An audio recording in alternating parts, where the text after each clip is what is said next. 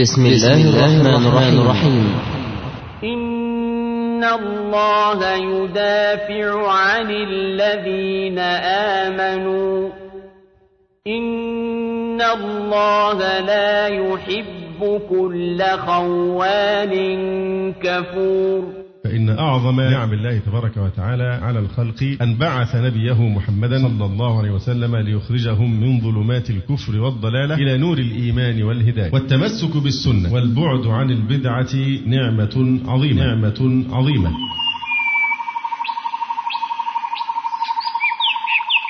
فقد قال الإمام مجاهد بن جبر رحمه الله تعالى ما أدري أي النعمتين أعظم أن هداني للإسلام أو عافاني من الأهواء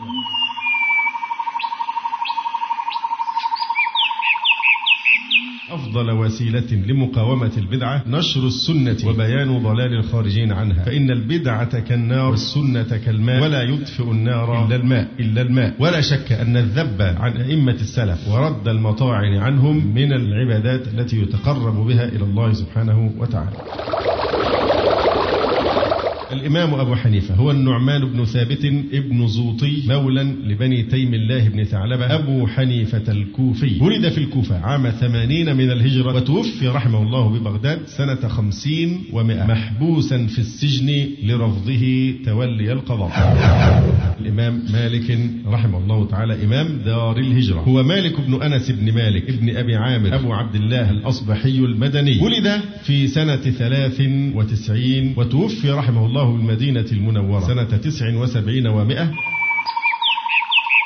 الإمام الشافعي. هو محمد ابن إدريس. ابن العباس. ابن عثمان. ابن شافع. أبو عبد الله الشافعي القرشي المطلبي. مكي الأصل مصري الدار والوفاة. يجتمع مع النبي صلى الله عليه وسلم في النسب ولد بغزة سنة خمسين ومائة. ثم حمل منها إلى عسقلان. وتوفي رحمه الله تعالى سنة أربع ومائتين.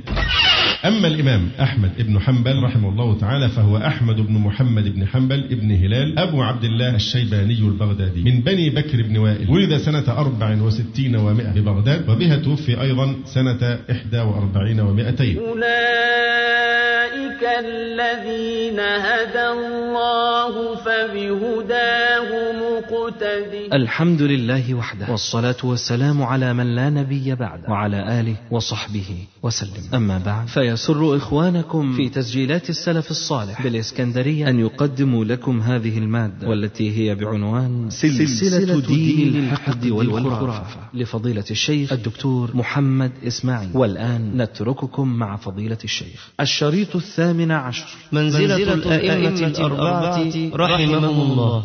إن الحمد لله. نحمده ونستعينه ونستغفره ونعوذ بالله من شرور أنفسنا ومن سيئات أعمالنا.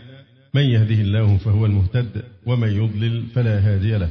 وأشهد أن لا إله إلا الله وحده لا شريك له. وأشهد أن محمدا عبده ورسوله. اللهم صل على محمد النبي وأزواجه أمهات المؤمنين وذريته وأهل بيته كما صليت على آل إبراهيم إنك حميد مجيد. أما بعد فإن أعظم نعم الله تبارك وتعالى على الخلق أن بعث نبيه محمدا صلى الله عليه وسلم ليخرجهم من ظلمات الكفر والضلالة إلى نور الإيمان والهداية. ولقد كان السابقون الأولون من هذه الأمة على ما بعث الله به نبيه صلى الله عليه وسلم من الهدى ودين الحق. لا تعرف البدعة إليهم طريقا ولا تجد الأهواء إليهم سبيلا. إلى أن بدأ اليهودي عبد الله بن سبأ بالدعوة إلى التشيع في عهد الخليفة الراشد عثمان بن عفان رضي الله تعالى عنه. ثم ظهر إثر مقتله رضي الله عنه على يد شرذمة من السفهاء بدعة الخوارج وتتابع بعدئذ ظهور الفرق وبروز الأهواء والتمسك بالسنة والبعد عن البدعة نعمة عظيمة. كان السلف رحمهم الله تعالى يرونها تداني أجل النعم الإلهية على الإطلاق ألا وهي نعمة الإسلام. فقد قال الإمام مجاهد بن جبر رحمه الله تعالى ما أدري أي النعمتين أعظم أن هداني للإسلام أو عافاني من الأهواء. وهذا هو لفظ الذي كان يعبر به السلف عن أهل البدع كانوا يسمونهم أهل الأهواء. ولم يكونوا يصفونهم بما يوصفون به أحيانا في هذا الزمان مثل العقلانيين أو كذا أو كذا من هذه الصفات وإنما كانوا يسمونهم أهل الأهواء يقول مجاهد ما أدري أي النعمتين أعظم أن هداني للإسلام أو عافاني من الأهواء ومن المعلوم أن البدع إنما تنشأ في ظل الجهل والبعد عن الهدي النبوي. فقد كانت بداية ظهور البدع عند المسلمين بحسب البعد عن الدار النبوية. لذلك كانت المدينة المنورة أبعد ديار الإسلام عن الابتداع لأنها معقل السنة وإليها يأرز الدين كما تأرز الحية إلى جحرها.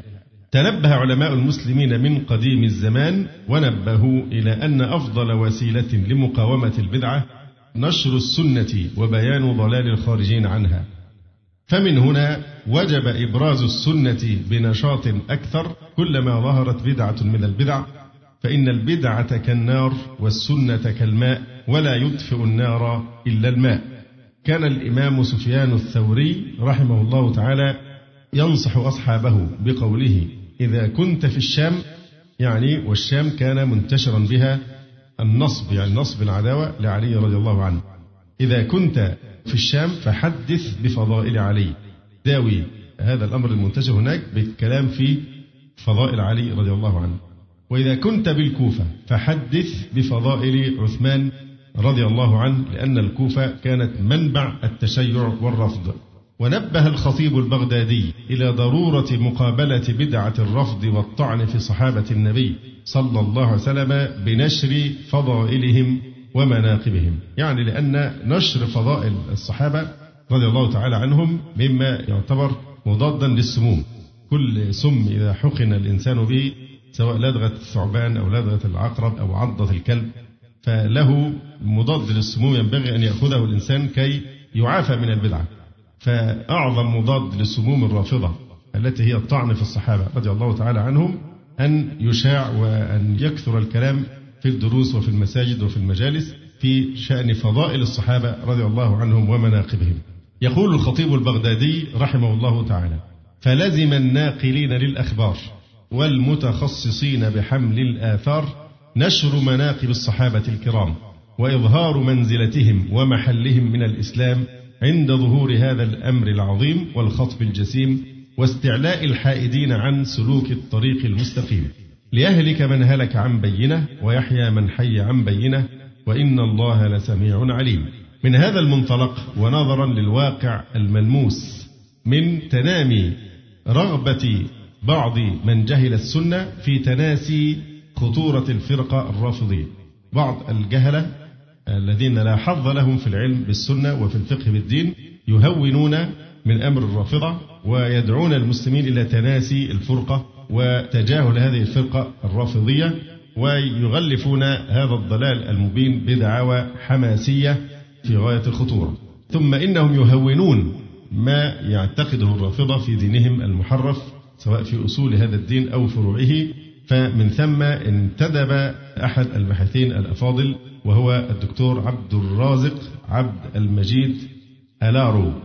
انتدب نفسه ليخصص رسالة الدكتوراه حول موقف الأئمة الأربعة وأعلام مذاهبهم من الرافضة وموقف الرافضة منهم.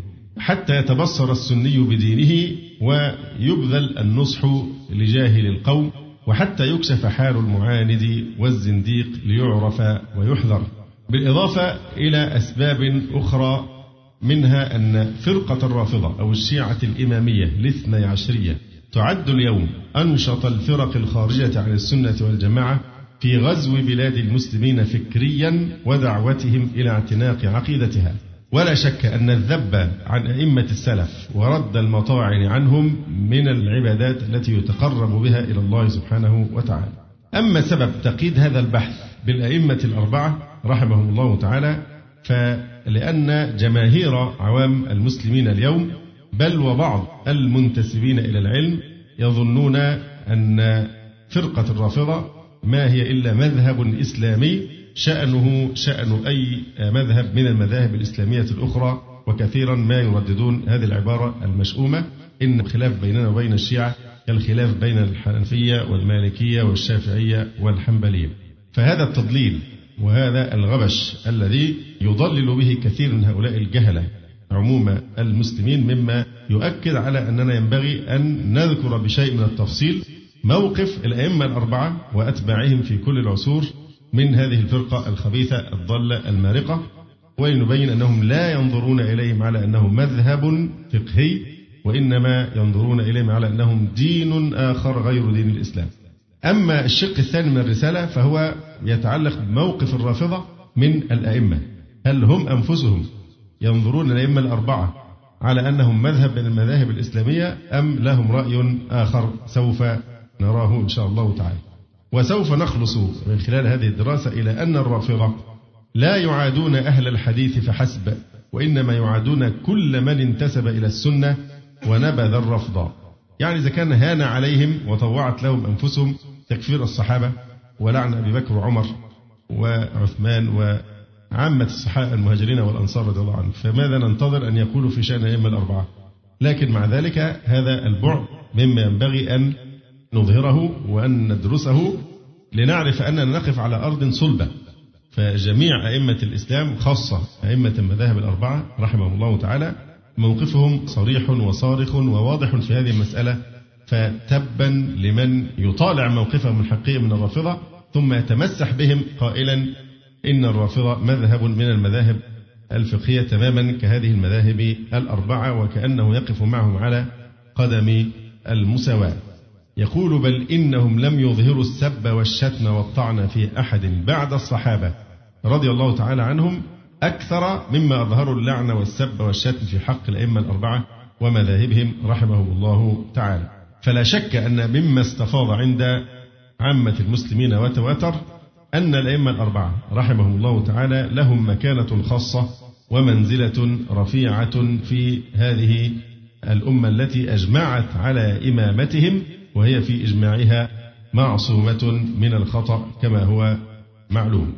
نبدأ بذكر الباب التمهيدي في هذا البحث وهو عبارة عن تعريف موجز بالأئمة الأربعة وبيان أنهم أئمة أهل السنة. فيقول أولا في تعريف لفظة الأئمة الأئمة أو الأئمة جمع الإمام والإمام في اللغة ما أتم به من رئيس أو غيره ومن ذلك قوله تعالى فقاتلوا أئمة الكفر أي رؤساءهم وقادتهم. وأما القوم وأما بهم بمعنى تقدمهم. أما المصدر فهو الإمامة.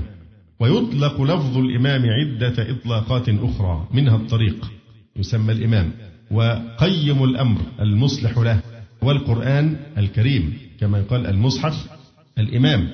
والنبي صلى الله عليه وسلم أيضا يطلق عليه إمام. والخليفة وقائد الجند والدليل والمثال.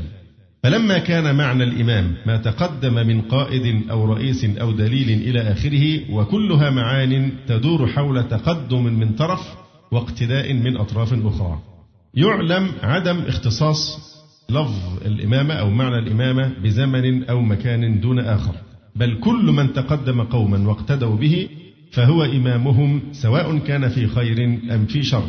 لذا كان مصطلح الأئمة الأربعة. ذاته يتجدد دائما ويتغير إلى أن استقر عند عامة الناس منذ القرن الثالث الهجري في هؤلاء الأئمة الأربعة الأعلام أبي حنيفة النعمان ومالك والشافعي وأحمد رحمهم الله تعالى وصار حقيقة فيهم دون غيرهم.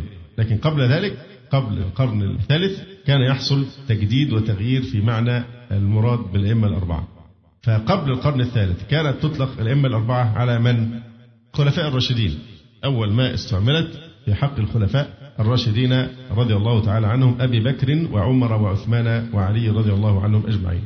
أطلقت كذلك في القرن الثاني على غيرهم كما يقول الإمام عبد الرحمن بن مهدي. أئمة الناس في زمانهم أربعة سفيان الثوري بالكوفة ومالك بالحجاز والأوزاعي بالشام وحماد بن زيد بالبصرة. وحكى شيخ الإسلام ابن تيمية رحمه الله تعالى إطلاقها كذلك في زمن أتباع التابعين على الثوري والأوزاعي ومالك والليث بن سعد إمام أهل مصر. وأطلقت أيضا في الطبقة التي بعدهم على الشافعي وأحمد وابن راهويه وأبي عبيد القاسم بن سلام رحمة الله عليهم أجمعين. وهؤلاء الأئمة الأربعة أبو حنيفة ومالك والشافعي وأحمد من الفقهاء الثلاثة عشر المشهود لهم بالعلم والاجتهاد بين أوائل القرن الثاني ومنتصف القرن الرابع للهجرة.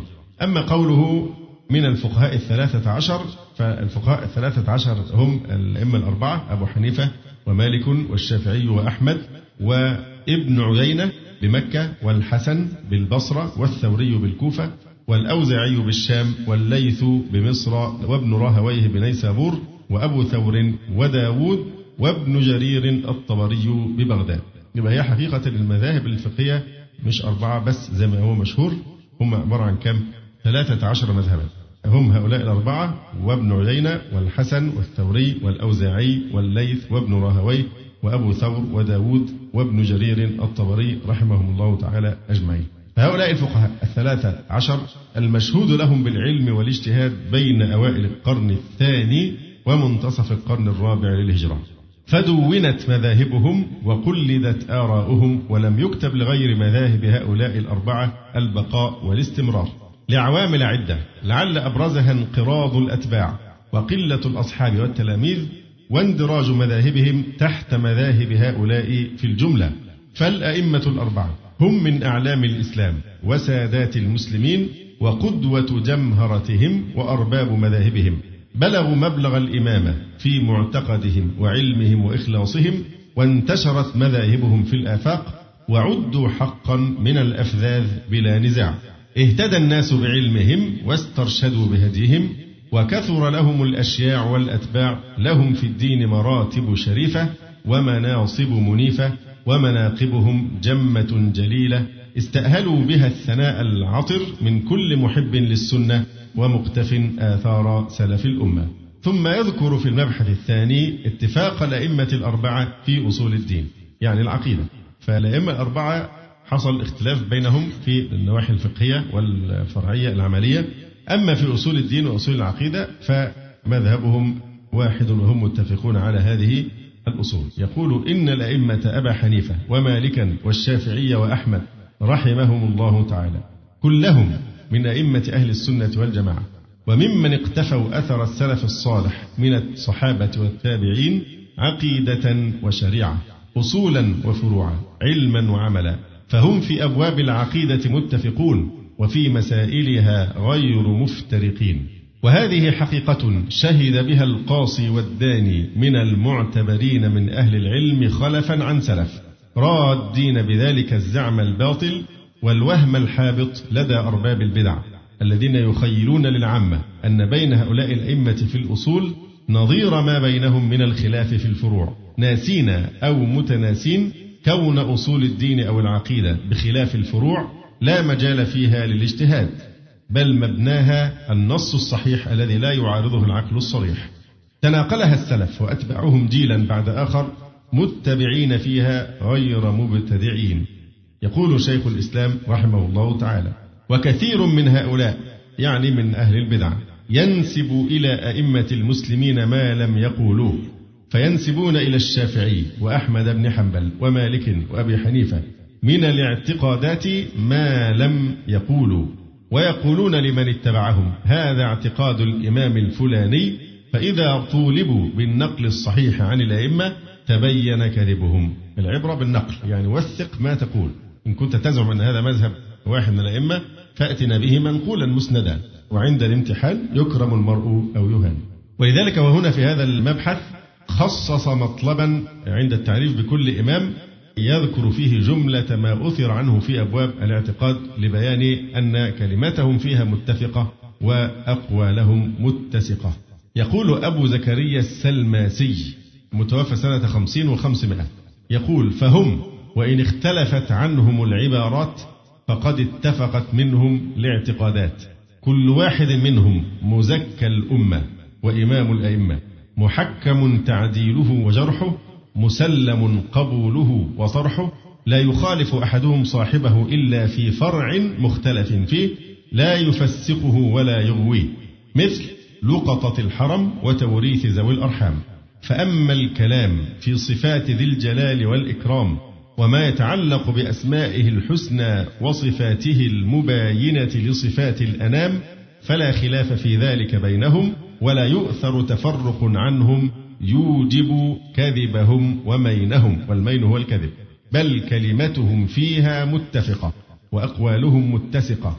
سلكوا سبيل الاتباع دون الابتداع فيما نقلوا عن رسول الله صلى الله عليه وسلم وأصحابه رضي الله عنهم ورووا.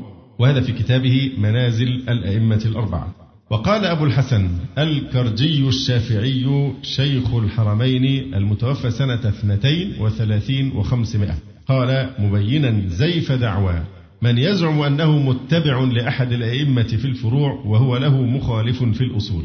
ونرى في هذا عجبا يعني بعض الأحوال الشاذة جدا. خارج طبعا المذهب الأشعري. واحد تجده مثلا زي ابن عربي باطنيا في الأصول ظاهريا في الفروع. وقل من كان بهذه المثابة الصارخة يعني. لكن أكثر ما يشيع هذا في الأشعرية يقول فلان الفلاني الشافعي مذهبا الأشعري عقيدة نقشبندي طريقة المذهب فيشيع هذا مثل هذا. فهنا الإمام أبو الحسن الكرجي يبين زيف دعوى من يزعم أنه ينتسب لأحد الأئمة في الفروع في حين أنه مخالف له في الأصول. يقول إن في النقل عن هؤلاء إلزاما للحجة على كل من ينتحل مذهب إمام يخالفه في العقيدة. فانتحال مذهبه يعني مذهب الإيه؟ الفقهي مع مخالفته له في العقيدة مستنكر والله شرعا وطبعا. فمن قال أنا شافعي الشرع أشعري الاعتقاد قلنا له هذا من الأضداد. من قال أنا شافعي الشرع في الشرع والفقه أخذ من الشافعي في العقيدة أخذ من الأشعري. فيقول فمن قال أنا شافعي الشرع أشعري الاعتقاد قلنا له هذا من الأضداد. لا بل من الارتداد. لابد أن نؤول كلمة الارتداد هنا على أن المقصود الرجوع وليس من حيث ظاهرها لأن هذا لا يعد ردة شرعا طبعا. لكن ربما يكون السجع هو اللي جاب المشكلة. فقلنا له هذا من الأضداد لا بل من الارتداد. إذ لم يكن الشافعي أشعري الاعتقاد. لما أنت ارتضيت مذهب الشافعي في الفقه فلماذا نبذته في العقيدة؟ كان ينبغي ما دام الشافعي حجة أن تتبعه في العقيدة السلفية. ومن قال أنا حنبلي في الفروع معتزلي في الأصول قلنا قد ضللت إذا عن سواء السبيل فيما تزعمه إذ لم يكن أحمد معتزلي الدين والاجتهاد. وقد افتتن أيضا خلق من المالكية بمذاهب الأشعرية. وهذه والله سبة وعار وفلتة تعود بالوبال والنكال وسوء الدار. على منتحل مذاهب هؤلاء الأئمة الكبار. طبعا هذا أيضا شائع جدا في المالكية بالذات بالذات أهل المغرب الإسلامي بل منهم من يفخر إنهم جميعا إيه؟ أشعرية. وإحنا عارفين زي بيقولوا البير وغطاءه يعني. عارفين أشعرية راحت إزاي بلاد المغرب؟ راحت إزاي؟ عن طريق مين؟ ابن تومرت. نسيتم؟ المغرب الإسلامي كان نقيا تماما من أي انحراف فيما يتعلق بالعقيدة. كانوا على مذهب السلف الصالح. علماء النقل والأحاديث والآثار وكانوا في سلامة وعافية من الكلام والفلسفة وهذه السموم كانت توجد في بعض أحد من الناس وأفراد. لكن الأمة الإسلامية في المغرب ككل كانت متبعة للسلف الصالح رحمه الله تعالى. إلى أن جاء ابن تومرت وغدر وأقام المذابح بالقوة والإرهاب والخيانة والكذب والدجل الذي كان يفعله إلى أن تمكن من أن يقضي على الدولة السلفية السنية الرائعة دولة المرابطين رحمه الله تعالى وقلب دولتهم وأقام هو دولة تسمى دولة الموحدين لأنه كان يدعي ما هو عليه من الضلال هو التوحيد الحقيقي. أما هؤلاء فكان يسميهم بالمجسمة والمشبهة والزراجنة إلى غير ذلك. فالمذهب انتشر في المغرب فعلا انتشر لكن بالقوة والبطش والإرهاب والقتل والمذابح التي كان يقتل فيها آلاف الناس. مذابح الإيه؟ اسمها إيه؟ كان بيعمل حاجة اسمها إيه؟ قبل ما يعمل المذبحة. التمييز. فبالنسبة للمغرب المغرب كان في عافية وما انتشر المذهب الأشعري إلا بقوة الإيه؟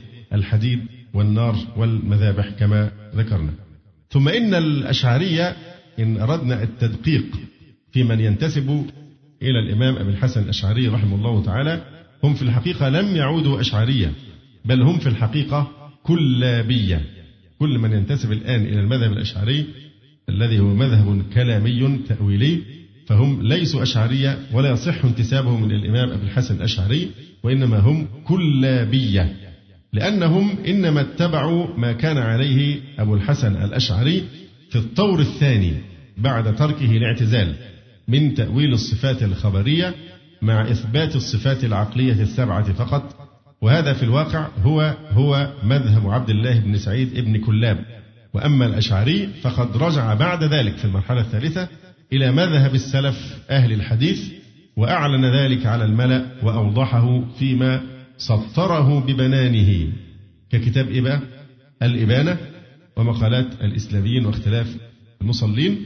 فتوجد مقدمة لطبعة كتاب الإبانة نشر الجامعة الإسلامية مقدمة مهمة جدا في توضيح هذا الأمر للعلامة الشيخ حماد الأنصاري في هذا الموضوع.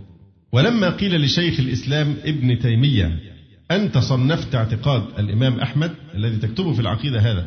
هل هو اعتقاد الإمام أحمد؟ قال رحمه الله تعالى ما جمعت إلا عقيدة السلف الصالح جميعهم. ليس للإمام أحمد اختصاص بهذا. والإمام أحمد إنما هو مبلغ العلم الذي جاء به النبي صلى الله عليه وسلم. ولو قال أحمد من تلقاء نفسه ما لم يجئ به الرسول صلى الله عليه وسلم لم نقبله وهذه عقيدة محمد صلى الله عليه وسلم. فبعض الناس يدعي أن المذهب السلفي نشأته كانت على يد الإمام أحمد بن حنبل وهذا ضلال مبين وكذب وتزوير في الحقيقة. الإمام أحمد ما هو إلا مبلغ لكنه ما أنشأ مذهبا في العقيدة. كذلك من يتأخر في الزمان أكثر فيدعي نسبة المذهب السلفي إلى ابن تيمية فابن تيمية أيضا لم ينشئ مذهبا وإنما نفض الغبار عن مذهب أهل السنة والجماعة ومذهب أهل الحديث ومذهب السلف وأعاد تذكير الناس به وتحدى من يدعي أنه مخالف لعقيدة السلف فأبعد وأبعد وأبعد ثم من يدعي؟ أن هذا نسبة إلى محمد عبد الوهاب رحمه الله تعالى فهو أيضا ما كان إلا إماما مجددا أحيا العقيدة السلفية وذب عنها وعن التوحيد كما هو معلوم من سيرته. فهؤلاء عبارة عن مصابيح وأعلام في الطريق ينيرون الطريق لكن ليسوا هم الطريق. الطريق هو طريق أهل السنة والجماعة من لدن الصدر الأول إلى يومنا هذا. هذه العبارة نستطيع أن نجيب بها عن كل ما يثير هؤلاء الذين يستعملون ألفاظ الوهابية أو التيميين أو الحنابلة ويزعمون أن المذهب ينتمي إلى أحد من هؤلاء الأئمة. نرد عليهم بنفس جواب ابن تيمية لما قيل له أنت صنفت اعتقاد الإمام أحمد؟ فأجاب رحمه الله ما جمعت إلا عقيدة السلف الصالح جميعهم ليس للإمام أحمد اختصاص بهذا. والإمام أحمد إنما هو مبلغ العلم الذي جاء به النبي صلى الله عليه وسلم. ولو قال أحمد من تلقاء نفسه ما لم يجئ به الرسول صلى الله عليه وسلم لم نقبله وهذه عقيدة محمد صلى الله عليه وسلم.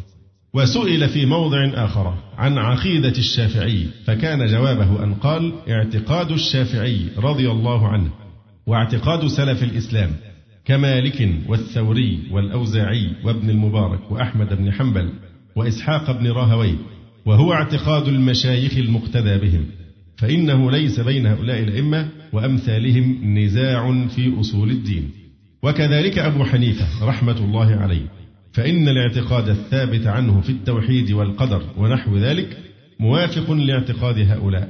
واعتقاد هؤلاء هو ما كان عليه الصحابة والتابعون لهم بإحسان وهو ما نطق به الكتاب والسنة. انتهى كلام شيخ الإسلام. فحري بمن اقتدوا بهؤلاء الأئمة في الفروع وجعلوهم في معرفتها وسائل بينهم وبين الله. حري بهم أن يرضوا بهم كذلك في الأصول فيما بينهم وبين خالقهم عز وجل. فإنهم بلا شك أدرى بما صح من هدي النبي صلى الله عليه وسلم وصحابته رضي الله عنهم في المعتقد لجودة معارفهم واستيفائهم شروط الإمامة ولقرب عصرهم من العهد النبوي. فهم جميعا من أهل القرون المفضلة المشهود لها بالخيرية والصلاح. وكانوا حقا مثالا عاليا في التمسك والاتباع. الحقيقة مما يحمد في هذا العصر الآن أنه وجدت رسائل كنا في بداية الدعوة نحلم بأن نقف عليها في يوم من الأيام. الآن أصبحت الطريق ممهدا وصارت هذه الأحلام حقيقة واقعة وهي أن يقوم بعض الباحثين بتتبع الكتب المسندة في العقيدة في الصدر الأول ويجمع مواقف الأئمة من جميع أو عامة قضايا الاعتقاد السلفي فصدرت فعلا رسائل علمية كثيرة تبين منهج الأئمة الأربعة وأمثالهم في العقيدة. نجد فيها البرهان القاطع والدليل الواضح على اتفاقهم في الاعتقاد واتفاقهم على اتباع مذهب السلف أهل السنة والجماعة. سأكون سعيدا جدا لو ذكرتم بعض الأسماء. أشهر اسم أشهر شيخ معاصر قام بهذا الدور اللي هو ألف أصول الدين عند الإمام أبي حنيفة أصول الدين عند الإمام الشافعي مالك الأئمة الأربعة. وبعدين ذرائع الشرك عند الأحناف ذرائع الشرك عند الشافعي يعني موقف علماء المذاهب الأربعة من قضايا الشرك والتوحيد. أشهر واحد مين؟ الشيخ محمد عثمان الخميس. لو جبت لكم كتب هتلاقوا مجموعة كتب قد كده كلها في هذا الأمر. بتجيب جذور العقيدة السلفية من كلام الأئمة الأربعة وأتباعهم. وإن اللي بيقولوا بقى وهابية هم اللي بيقولوا القبور والشركيات والتوسل هذا أشياء لا. هنجيب الكلام من الجذور ومن الأصول المسندة تبين كيف أن عامة المذاهب الأربعة تتحمس لنفس قضايا العقيدة وأكثر طبعا لصيانة جناب التوحيد وسد ذرائع الشرك. فده مهم جدا خاصة أن الناس يحترمون الأئمة الأربعة جدا. فهم بيتشطروا علينا إحنا ويقولوا لنا أنتوا وهابية. لكن لما تجيب لهم كلام مالك وأبي حنيفة والشافعي والكتب المعتمدة عند الأئمة الأربعة وفي مذاهب الأئمة الأربعة هذه بلا شك لها تأثير في الإقناع وتعديل مفاهيم هؤلاء الناس. واشهر من ألف وأغزرهم ماده هو فضيلة الدكتور محمد عثمان أظن الخميس. أعتقد بتنطق الخميس مش الخميس. أنا تشرفت بلقائي هنا في الإسكندرية لكن من المؤسف إنه غير معروف ودي يعني ثغرة مؤسفة يعني. فاهتموا بكتبه التي تهتم بإبراز هذه المسائل. أيضا هناك منهج الإمام مالك في إثبات العقيدة للدكتور سعد الدعجان منهج الإمام الشافعي في إثبات العقيدة للدكتور محمد العقيل المسائل والرسائل المروية عن الإمام أحمد في العقيدة للدكتور عبد الإله الأحمدي براءة الأئمة الأربعة من مسائل المتكلمين المبتدعة للدكتور عبد العزيز ابن أحمد الحميدي دي كلها طبعا رسائل علمية جامعية لها ثقل طبعا بيشرف عليها علماء يعني كبار. ثم يدلف إلى تعريف موجز بالأئمة الأربعة رحمه الله تعالى. فيقول الإمام أبو حنيفة هو النعمان بن ثابت ابن زوطي مولا لبني تيم الله بن ثعلبة أبو حنيفة الكوفي. ولد في الكوفة عام ثمانين من الهجرة على الأرجح. وتوفي رحمه الله ببغداد سنة خمسين ومائة محبوسا في السجن لرفضه تولي القضاء. أما شيوخه وتلاميذه فقد عني الإمام أبو حنيفة بطلب العلم وارتحل في سبيله وأخذ العلم عن عدد من أعلام وقته حتى قال عن نفسه حين سئل عمن أخذ العلم. قال عن أصحاب عمر عن عمر وعن أصحاب علي عن علي يعني الذين رووه عن علي وعن أصحاب عبد الله عن عبد الله. يعني عبد الله مين؟ ابن مسعود رضي الله عنه. سئل عمن أخذ العلم قال عن أصحاب عمر عن عمر وعن أصحاب علي عن علي وعن أصحاب عبد الله عن عبد الله. وقال أيضا لقد لزمت حمادا لزوما ما أعلم أن أحدا لزم أحدا مثل ما لزمته واختلف في سماعه من بعض الصحابة رضي الله عنهم مع الاتفاق على ثبوت لقائه بعضهم كأنس بن مالك رضي الله تعالى عنه. قال في عقود الجمان في مناقب الإمام الأعظم أبي حنيفة بن نعمان جزم خلائق من أئمة المحدثين بأن الإمام أبا حنيفة لم يسمع من أحد من الصحابة شيئا بينما ذكر آخرون سماعه من أنس بن مالك رضي الله عنه وعبد الله بن الحارث بن جزء الزبيدي وعبد الله بن أبي أوفى وغيرهم رضي الله عنهم. لكن في ذلك نظرا لأن بعض هؤلاء الصحابة المذكورين قد توفوا وأبو حنيفة لم يزل صبيا رحمه الله تعالى. فمن ادعى أنه لقي أحد من الصحابة وأخذ عنه يبقى اعتبره من مين؟ من التابعين. والحقيقة أنه من أتباع التابعين رحمه الله تعالى. ومن أشهر شيوخه قتادة ابن دعامة وحماد ابن أبي سليمان وسماك ابن حرب وعامر الشعبي أما تلامذته فكثيرون ومن أشهرهم أبو الهذيل زفر ابن الهذيل والقاضي أبو يوسف ومحمد ابن الحسن الشيباني. أما مؤلفاته فمنها كتاب الفقه الأكبر وكتاب العالم والمتعلم وإن كان هناك نظر في صحة نسبتهما إليه. الفقه الأكبر والعالم والمتعلم والرد على القدرية والعلم برا وبحرا شرقا وغربا بعدا وقربا. ووصية الإمام أبي حنيفة رحمه الله تعالى. وقد طعن بعضهم في صحة نسبة جميع هذه الكتب أو بعضها إلى الإمام أبي حنيفة رحمه الله. ومن ذلك قول كارل بروكلمان في تاريخ الأدب العربي لا توجد كتب صحيحة النسبة إلى أبي حنيفة. ثم سرد أسماء ما ينسب إليه من الكتب فبلغ سبعة عشر كتابا. قلت هذا التعميم من كارل بروكلمان لا يسلم به بل هناك من هذه الكتب ما قد نسبه أئمة الإسلام وعلماؤه سلفا وخلفا إلى الإمام أبي حنيفة. على أي الأحوال ليست القضية الآن تحقيق نسبة هذه الكتب وإن كان على الأقل كلام كارل بروكلمان فيه جزء من الصحة طبعا. ليست قضيتنا الآن يعني إن شاء الله. طبعا كتاب تاريخ الأدب العربي هل يعرف أحد قيمته؟ لكارل بروكلمان. يعني هو مستشرق لكنه في الحقيقة خدم الأدب العربي خدمة عظيمة جدا في هذا الكتاب بالذات ومنه ومن نتاجه نرى كيف أن غيرنا يعرف قدر لغتنا وأدبنا أكثر مما يعرفه بعضنا أو كثير منا. ثم يذكر بعض أقوال الإمام أبي حنيفة في إثبات العقيدة على منهج السلف. مثلا في توحيد العبادة يقول الإمام أبو حنيفة لا يحلف إلا بالله متجردا بالتوحيد والإخلاص وقال يكره أن يقول الداعي أسألك بحق فلان أو بحق أنبيائك ورسلك وبحق البيت الحرام في باب الأسماء والصفات يقول أبو حنيفة فما ذكره الله تعالى في القرآن من ذكر الوجه واليد والنفس فهو له صفات بلا كيف. وقال في إثبات العلو لله تبارك وتعالى من قال لا أعرف ربي في السماء أو في الأرض فقد كفر.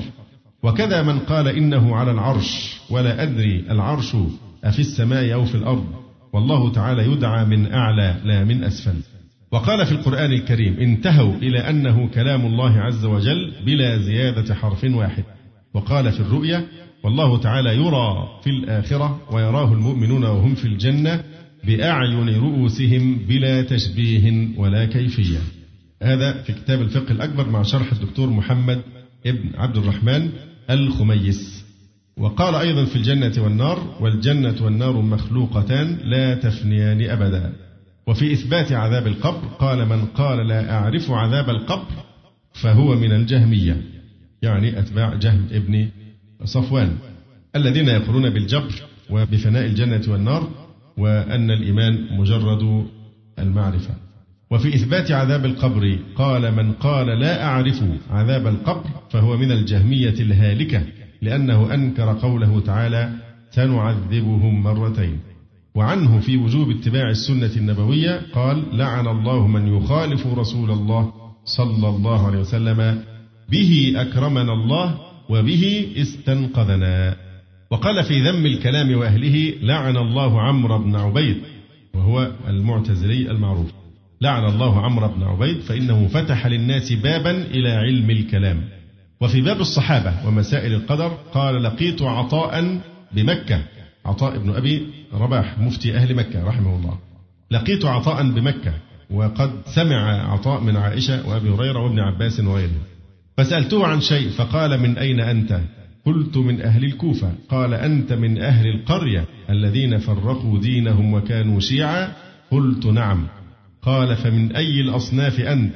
قلت ممن لا يسب السلف ويؤمن بالقدر ولا يكفر أحدا بذنب. وقال أيضا ولا نذكر أحدا من أصحاب رسول الله صلى الله عليه وسلم إلا بخير. وفي أبواب أخرى متفرقة عن ابنه حماد حماد بن أبي حنيفة. قال سمعت أبا حنيفة يقول الجماعة يعني اتباع الجماعة أن تفضل أبا بكر وعمر وعليا وعثمان ولا تنتقص أحدا من أصحاب رسول الله صلى الله عليه وسلم ولا تكفر الناس بالذنوب وتصلي على من يقول لا إله إلا الله وخلف من قال لا إله إلا الله وتمسح على الخفين. هناك مسألة منسوبة للإمام أبي حنيفة رحمه الله تعالى. خالف فيها الإمام أبو حنيفة سائر الأئمة وهي تتعلق رأيه في دخول العمل في مسمى الإيمان حيث جعل حقيقة الإيمان لا تتعدى القول والاعتقاد وهذا منه كما يقول المؤلف هنا خطأ وكبوة جواد بلا أدنى ريب ولا شك لتطافر الأدلة على دخول العمل في مسمى الإيمان. إلا أن إرجاءه العمل عن الإيمان وهو ما اصطلح على تسميته بإرجاء الفقهاء أخف ضررا وخطأ من إرجاء الفرق المتكلمة الذين جعلوا الإيمان لا يتعدى القول أو المعرفة أو مجرد التصديق والعياذ بالله. وهذه أقوال الكرامية والجهمية والأشاعرة على الترتيب المذكور أعلاه وقد جاء في بعض الروايات ما قد يؤخذ منه رجوع الإمام أبي حنيفة عن هذا القول. فعن حماد بن زيد قال كلمت أبا حنيفة في الإرجاء فجعل يقول وأقول فروى له حديث أي الإسلام أفضل؟ ثم قال فقلت لأبي حنيفة ألا تراه يقول أي الإسلام أفضل؟ قال الإيمان. ثم جعل الهجرة والجهاد من الإيمان. قال فسكت أبو حنيفة. فقال بعض أصحابه ألا تجيبه يا أبا حنيفة؟ قال لا أجيبه وهو يحدثني بهذا عن رسول الله صلى الله عليه وسلم. وأيا كان الأمر فإن الحق دائما أحق أن يتبع فليترك ما خالف السنة أيا كان قائله. وعلى هذا كان الإمام أبو حنيفة أيضا رحمه الله تعالى. أما ثناء العلماء عليه فعن سعيد بن أبي عروبة قال قدمت الكوفة فحضرت مجلس أبي حنيفة. فذكر يوما عثمان بن عفان رضي الله عنه فترحم عليه. فقلت له وأنت يرحمك الله. يعني زي ما ذكرت عثمان وترحمت عليه وأنت أيضا أنا أدعو لك بالرحمة وأنت يرحمك الله. يعني كأنه أعجب به لما واحد قاعد في الكوفة بقى. الكوفة منبع التشيع والرفض. ومع ذلك يذكر عثمان ويترحم عليه. يقول سعيد بن أبي عروبة قدمت الكوفة فحضرت مجلس أبي حنيفة. فذكر يوما عثمان بن عفان رضي الله عنه فترحم عليه فقلت له وأنت يرحمك الله؟ فما سمعت أحدا في هذا البلد يترحم على عثمان بن عفان غيرك. فعرفت فضله عرف فضل الإمام أبي حنيفة رحمه الله. وقال القاضي أبو يوسف عن أبي حنيفة كان والله شديد الذب عن حرام الله مجانبا لأهل الدنيا. وقال الإمام الشافعي الناس في الفقه عيال على أبي حنيفة. وقال أبو داود صاحب السنن رحم الله أبا حنيفة كان إماما. وعندما نعي أبو حنيفة إلى شعبة بن الحجاج قال شعبة الحجاج ما لقبه؟ أمير المؤمنين في الحديث. عندما نعي أبو حنيفة إلى شعبة بن الحجاج قال لقد ذهب معه فقه الكوفة. تفضل الله علينا وعليه برحمته. وقال تلميذه ابن المبارك إن كان الأثر قد عرف واحتيج إلى الرأي فرأي مالك وسفيان وأبي حنيفة. وأبو حنيفة أحسنهم وأدقهم فطنة وأغوصهم على الفقه. ويقول الحكم ابن هشام كان أبو حنيفة لا يرد حديثا ثبت عنده عن رسول الله صلى الله عليه وسلم وكان من أعظم الناس أمانة. وقال الحافظ يحيى بن معين رحمه الله تعالى كان أبو حنيفة ثقة صدوقا في الحديث والفقه مأمونا على دين الله. وقال عنه الحافظ الذهبي كان إماما ورعا عالما عاملا متعبدا كبير الشأن. وقال أيضا وأما الفقه والتدقيق في الرأي وغوامضه فإليه المنتهى والناس عليه عيال في ذلك رحم الله الجميع. إذا هذا ما نعتقد في حق الإمام ابن حنيفة رحمه الله تعالى. صحيح يوجد من كلام بعض علماء الجرح والتعديل من ضعفه في الحديث من جهة الحفظ لا من جهة الأمانة والعدالة وإنما من جهة الإيه؟ الحفظ. فليس المقام مقام تفصيل في مثل هذا لكن من الجور والتجني أن تفزع جماعة الجرح والتجريح حتى إلى هؤلاء الأئمة الكبار الأعلام ويظهرون كأن السلفيين يبغضون أبا حنيفة أو لا يقدرونه حق قدره.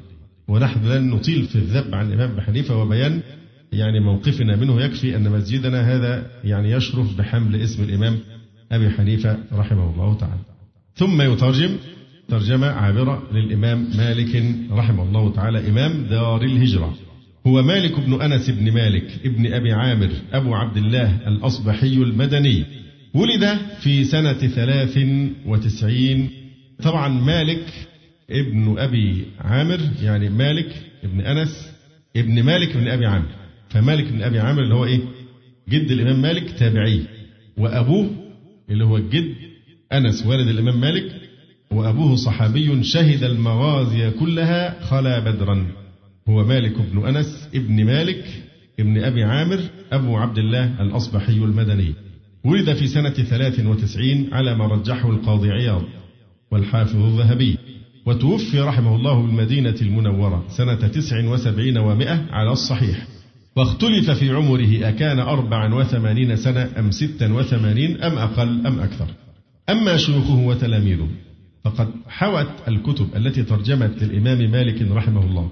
عبارات تدل على اشتغاله بطلب العلم الشرعي وتدريسه طول حياته ومنذ وقت مبكر من مراحلها المتعاقبة. يقول الحافظ الذهبي طلب مالك العلم وهو ابن بضع عشرة سنة. أما في مجال التحصيل فقد اشتهر مالك بخاصية مهمة ما أحوج طلاب العلم إليها وهي أنه كان شديد الانتقاء لمن يتلقى عنهم العلم. فمما جاء عنه في هذا قوله ربما جلس إلينا الشيخ. فيحدث جل نهاره. ما نأخذ عنه حديثا واحدا ما بنا أن نتهمه ولكن لم يكن من أهل الحديث. وقال ابن عيينة رحم الله مالكا ما كان أشد انتقاءه للرجال.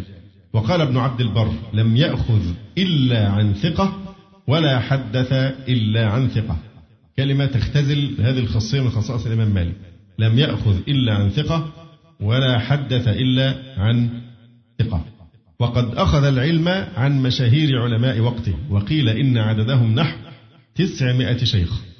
وروى عنه أكثر من ألف رجل. بل قال الذهبي حدث عنه أمم لا يكادون يحصون. وكل ذلك محتمل جدا إذا علمنا أنه جلس للفتيا والإفادة وعمره لا يتجاوز سبعة عشر أو واحدا وعشرين عاما. حتى قال عن نفسه رحمه الله قل رجل كنت أتعلم منه ما مات حتى يجيئني ويستفتيني. تقريبا كل الشيوخ الذين يتلقى عنهم احتاجوا بعد ذلك إلى علمه وجلسوا تلاميذ له بعد أن كان هو تلميذا لهم من قبله قل رجل كنت أتعلم منه ما مات حتى يجيئني ويستفتيني. أما أشهر شيوخه فمنهم نافع مولى ابن عمر رضي الله عنهما وابن شهاب محمد ابن مسلم الزهري وربيعة ابن أبي عبد الرحمن. ومن أشهر تلامذته محمد ابن إدريس الشافعي الإمام وعبد الرحمن ابن القاسم المصري وأحمد ابن إسماعيل السهمي أبو حذافة. أما مؤلفاته فيقول القاضي عياض إن لمالك رحمه الله أوضاعا شريفة مروية عنه. أكثرها بأسانيد صحيحة في غير فن من العلم. فمن أشهر ما ينسب إليه من المؤلفات الموطأ وهو أشهر كتبه على الإطلاق. ورسالته في القدر والرد على القدرية. ورسالته في الأقضية. ورسالته إلى الليث بن سعد في إجماع أهل المدينة وكتاب تفسير غريب القرآن. ثم يذكر بعض أقوال الإمام مالك رحمه الله تعالى في إثبات العقيدة على طريقة السلف.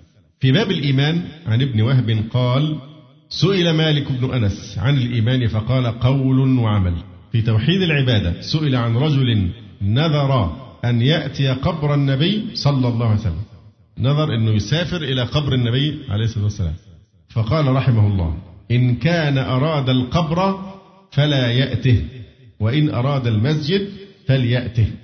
فمش ابن تيمية هو اللي إيه اللي نهى عن شد الرحال إلى القبر الشريف. إطلاقا ده الحديث الشريف. لا تشد الرحال إلا إلى ثلاثة مساجد الرحال تشد إلى المسجد لكن إذا وجدت في المدينة فيستحب أن تنشئ نية زيارة القبر الشريف لكن لا تسافر فقط لأجل القبر. فهذا ليس كلام الوهابية ولا التيمية وإنما هو كلام.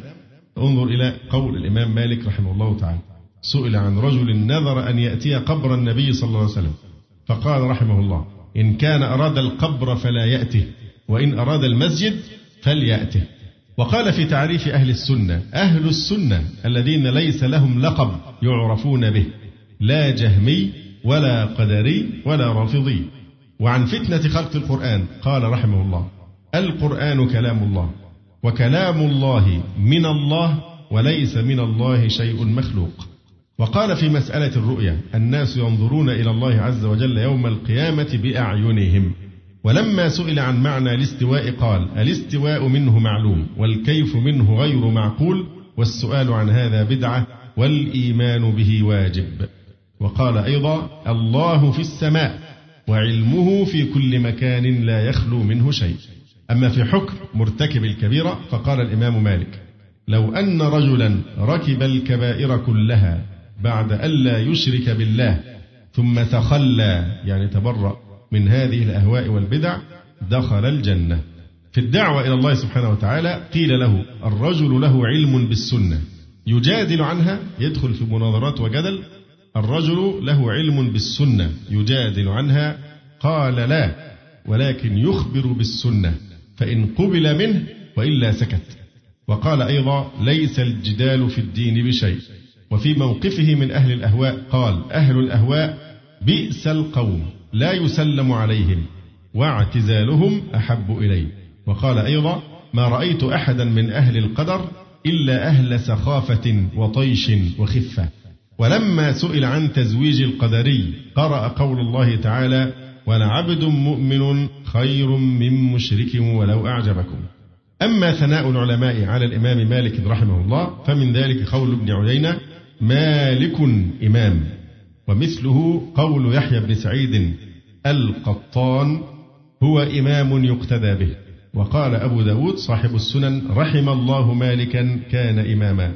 وقال تلميذه الشافعي إذا جاء الأثر فمالك نجم. وقال الإمام أحمد إذا رأيت الرجل يبغض مالكا فاعلم أنه مبتدع. ولما سئل البخاري عن أصح الأسانيد كلها أصح الأسانيد على الإطلاق قال مالك عن نافع عن ابن عمر. وقال الحافظ ابن حجر إمام دار الهجرة رأس المتقنين وكبير المتثبتين رحمه الله تعالى. ثم يدلف إلى ترجمة مجازة للإمام الشافعي فيقول هو محمد ابن إدريس ابن العباس ابن عثمان ابن شافع. أبو عبد الله الشافعي القرشي المطلبي مكي الأصل مصري الدار والوفاة. يجتمع مع النبي صلى الله عليه وسلم في النسب.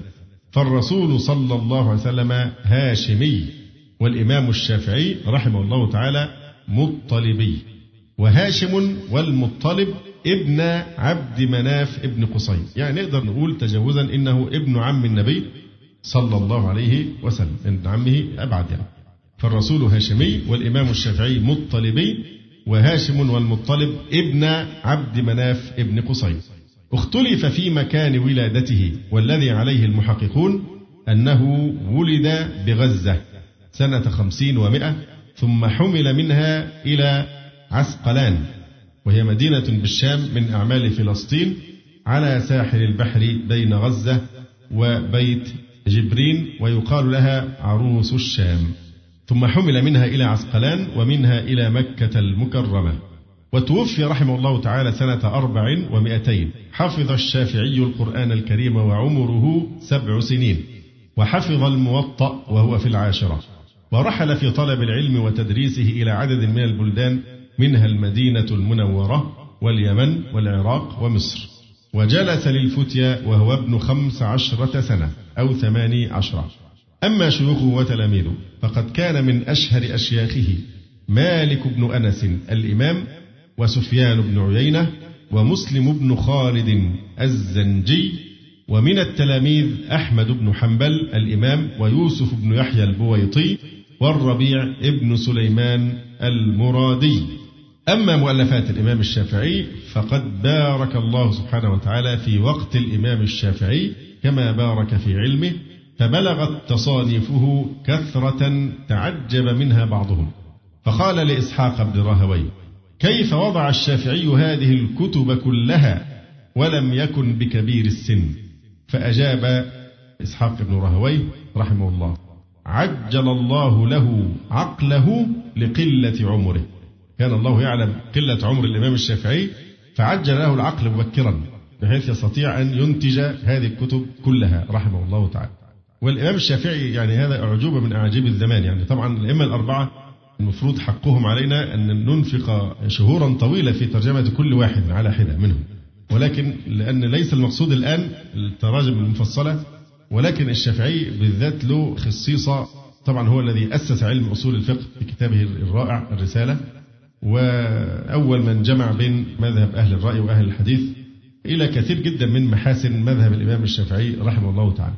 فالشافعي من عقلاء العالم الأفذاذ من أعجب من أنتجته البشرية يعني في الخصائص التي هباه الله إياها. فمن كتبه كتاب الرسالة وكتاب الأم وكتاب اختلاف الحديث وكتاب إبطال الاستحسان وكتاب أحكام القرآن وجماع العلم وصفة الأمر والنهي وفضائل قريش. من هو العالم الذي قال العلماء فيه ما من شافعي إلا وللشافعي عليه منة أما فلان فله منة على الشافعي.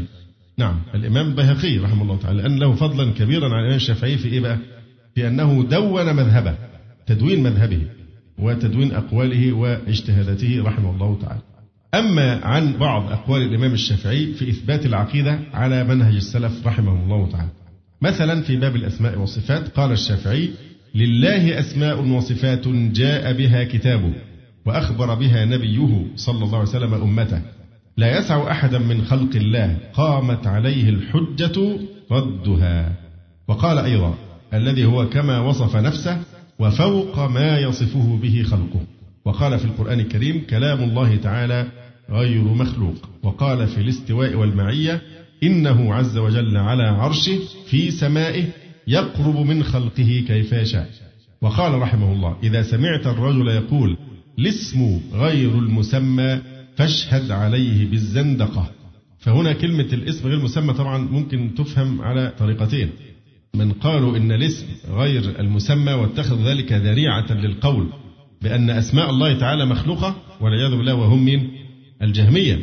فهذا هو المذموم وهذا هو الزندقة. أما بعض العلماء حينما يقولوا إن الاسم غير المسمى يقصد إيه؟ أن لكل منهما حقيقة مبينة للأخرى. كالحافظ ابن حجر مثلا فهذا طبعا لا يدخل في هذا الذم في مسألة الرؤيا قال في تفسير قول الله تعالى كلا إنهم عن ربهم يومئذ لمحجوبون قال الشافعي فلما حجبهم في السخط كان هذا دليلا على أنهم يرونه في الرضا يعني يوم القيامة وقال في الإيمان قول وعمل يزيد بالطاعة وينقص بالمعصية وقال في منهج الاستدلال كل ما قلت وكان عن النبي صلى الله عليه وسلم خلاف قولي مما يصح فحديث النبي صلى الله عليه وسلم أولى ولا تقلدوني. في باب الصحابة رضي الله عنهم قال لا تخض في أصحاب رسول الله صلى الله عليه وسلم فإن خصمك النبي صلى الله عليه وسلم غدا. يعني الذي يخوض في حق الصحابة سوف يكون النبي عليه الصلاة والسلام يوم القيامة خصيما له.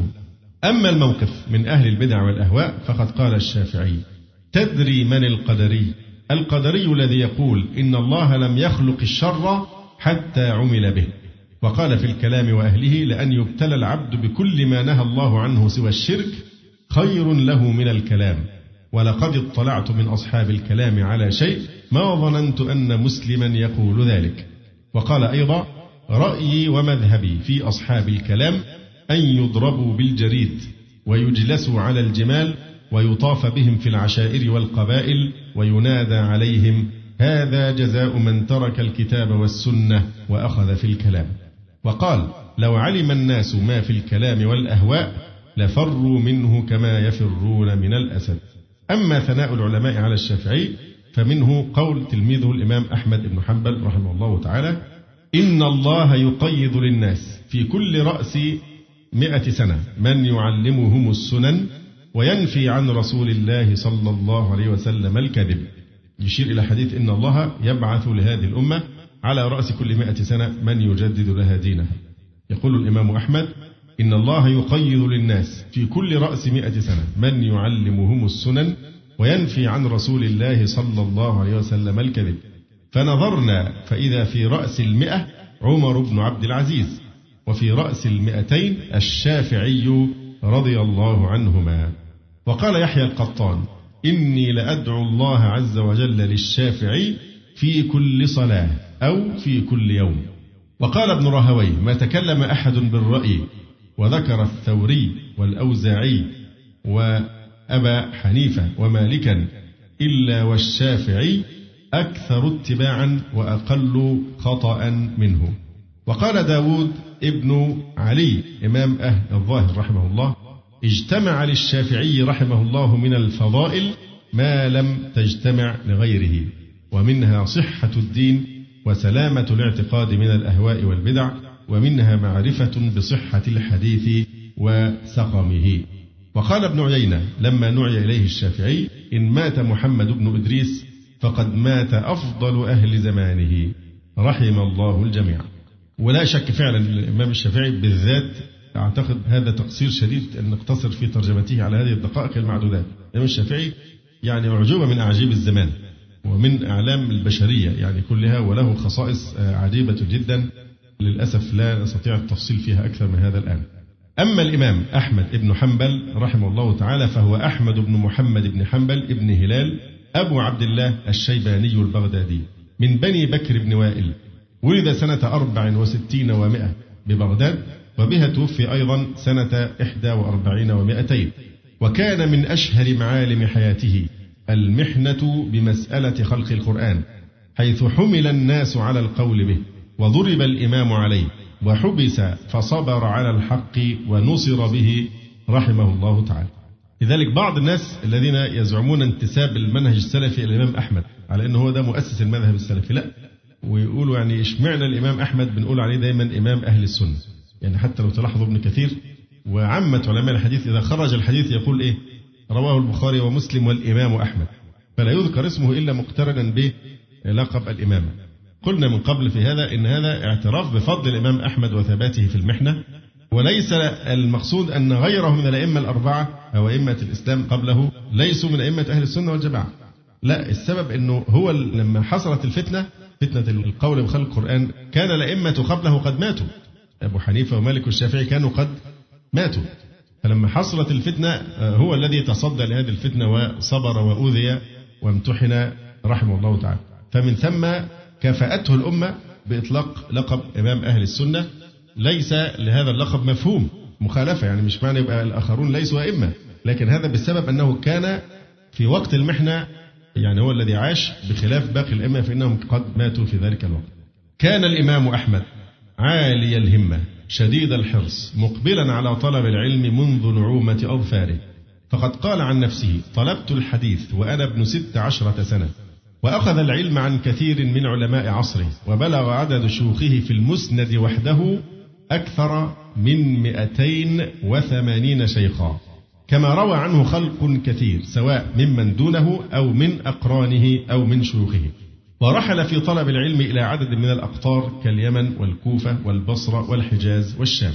كان من أشهر شيوخ الإمام أحمد رحمه الله تعالى عبد الرزاق ابن همام الصنعاني رحمه الله تعالى. أشهر كتاب له إيه؟ المصنف. طيب إيه أهمية كتاب المصنف؟ مصنف سواء مصنف عبد الرزاق أو مصنف ابن أبي شيبة. إيه أهمية الكتابين دول؟ نعم. يروي أقوال الصحابة والتابعين إيه؟ مسندة فإذا أشهر شيوخ الإمام أحمد عبد الرزاق بن همام الصنعاني والإمام الشافعي وأبو داود الطيالسي ومن التلاميذ ابناه صالح وعبد الله وأبو بكر المروذي وسليمان بن الأشعث وهو أبو داود السجستاني صاحب السنن. أما مؤلفات الإمام أحمد رحمه الله تعالى فقد استفرغ الإمام أحمد رحمه الله تعالى الوسع في الجمع والتأليف والتصنيف في علوم الكتاب والسنة والرد على المخالفين فاجتمع له عدد من المؤلفات القيمة منها المسند وكتاب الزهد وفضائل الصحابة وفضائل أهل البيت والرد على الجهمية والزنادقة ونفي التشبيه وكتاب الفتن والأسماء والكنى. ثم يذكر بعض أقواله في إثبات العقيدة على طريقة السلف. مثلا في باب الإيمان قال الإمام أحمد الإيمان قول وعمل يزيد وينقص البر كله من الإيمان والمعاصي تنقص من الإيمان. وفي باب الأسماء والصفات يقول لا يوصف الله إلا بما وصف به نفسه أو وصفه به رسوله صلى الله عليه وسلم. من غير تحريف ولا تعطيل ومن غير تكييف ولا تمثيل. وقال من قال القرآن مخلوق فهو كافر. وقال في اللفظية يعني الذين يقولون لفظي بالقرآن مخلوق. قال هذا شر من قول الجهمية. من زعم هذا فقد زعم أن جبريل تكلم بمخلوق وجاء إلى النبي صلى الله عليه وسلم بمخلوق. وقال أيضا وما في اللوح المحفوظ وما في المصاحف وتلاوة الناس وكيف ما يقرأ وكيف ما يوصف فهو كلام الله غير مخلوق. وقال في تفسير الاستواء والمعية إنه مستو على العرش عالم بكل مكان. وفي باب الصحابة رضي الله عنهم عن أبي بكر المروذي قال سمعت أبا عبد الله وذكر له أصحاب رسول الله صلى الله عليه وسلم فقال رحمهم الله أجمعين. وقال أيضا من قدم عليا على أبي بكر فقد طعن على رسول الله صلى الله عليه وسلم. وفي الموقف من البدع وأهلها قال الخوارج قوم سوء. طبعا الخوارج جمع خارجي. وهم الذين خرجوا على أمير المؤمنين علي بن أبي طالب رضي الله عنه. ومن أهم فرقهم الأزارقة والنجدات والإباضية ويجمعهم القول بالتبرؤ من عثمان وعلي رضي الله عنهما وتكفير أصحاب الكبائر ويرون أن الخروج على الإمام إذا خالف السنة حق واجب. يقول الإمام أحمد الخوارج قوم سوء لا أعلم في الأرض قوما شرا منهم. وقال رحمه الله من تعاطى الكلام لا يفلح من تعاطى الكلام لم يخل من أن يتجهم.